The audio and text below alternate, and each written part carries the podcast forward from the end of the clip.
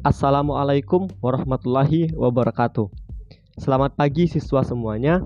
Apa kabarnya kalian hari ini? Semoga sehat selalu. Hari ini kita kembali lagi pada podcast mata pelajaran sejarah peminatan bersama saya Nurjani yang akan menemani kalian belajar pada hari ini.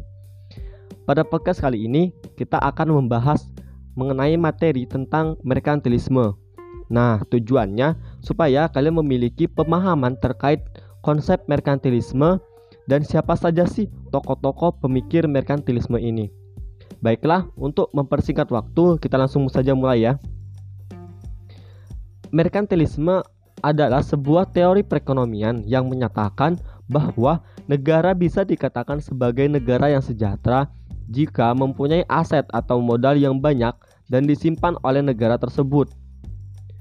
Merkantilisme sendiri merupakan sebuah model kebijakan ekonomi yang di dalamnya terdapat campur tangan pihak pemerintah, proteksionisme, dan politik kolonial yang bertujuan agar neraca-neraca perdagangan luar negeri lebih menguntungkan.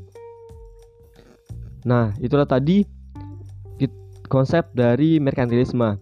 Nah, setelah kita membahas konsep dari merkantilisme tersebut, selanjutnya kita akan mencoba mencari tahu siapa saja sih tokoh-tokoh pelopor merkantilisme ini. Nah, ada beberapa tokoh yang mempelopori gerakan merkantilisme ini. Tokoh-tokoh tersebut antara lain adalah yang pertama Jean Bodin. Dia berpendapat dalam teorinya tentang uang dan harga, yaitu bertambahnya uang yang diperoleh dari perdagangan luar negeri dapat menyebabkan naiknya harga barang.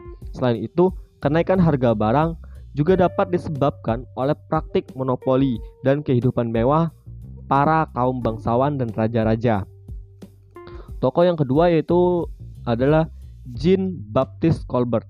Nah, dia berpendapat bahwa hanya konstitusi dari sebuah harta perang yang penting dapat menjaga kekayaan negara serta kemampuan untuk menakuti dan mendominasi sebuah negara melalui kekuatan militernya. Tokoh ketiga yaitu Sir William Petty. Petty berpendapat bahwa suku bunga itu adalah hadiah dari kesabaran yang diberikan oleh pihak memberi pinjaman. Terkait pendapatnya tersebut, Petty sering sekali mendapat kritikan dari para pemikir-pemikir skolastik yang menganggap bahwa suku bunga tersebut adalah sebagai riba. Tokoh keempat yaitu adalah David Hume. Hume ini sangat memperhatikan faktor keadilan dan beranggapan bahwa ketidakadilan akan memperlemah suatu negara. Selain itu, Hume juga membahas tentang hubungan antara neraca perdagangan dengan jumlah uang dan tingkat harga barang pada umumnya bagi suatu negara. Baiklah, itu tadi tokoh-tokoh pemikir dari merkantilisme. Selanjutnya kita pemikiran kaum merkantilisme merupakan suatu kebijakan yang sangat melindungi industri dalam negeri tetapi juga menganjurkan persaingan. Sementara itu, terjadinya pembatasan-pembatasan yang terkontrol dalam kegiatan perdagangan luar negeri, kebijakan kependudukan yang mendorong keluarga dengan banyak anak, kegiatan industri dalam negeri dengan tingkat upah yang rendah. Nah, itulah tadi materi terkait dengan definisi merkantilisme serta tokoh-tokoh yang mempelopori gerakan merkantilisme ini.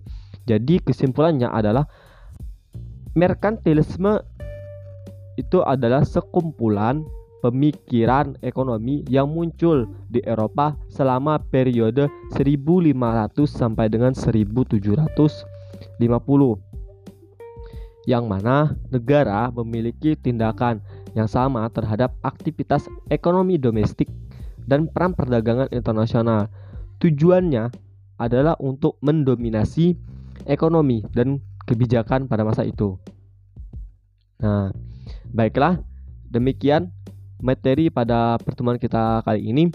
Semoga podcast ini bermanfaat dan dapat memberikan kalian pemahaman mengenai apa sih itu merkantilisme dan siapa saja sih tokoh-tokoh yang mem mempengaruhi atau bisa bilang tokoh-tokoh pemikir dalam gerakan merkantilisme ini. Baiklah, kurang dan lebihnya saya mohon maaf. Terima kasih atas perhatiannya. Wassalamualaikum warahmatullahi wabarakatuh.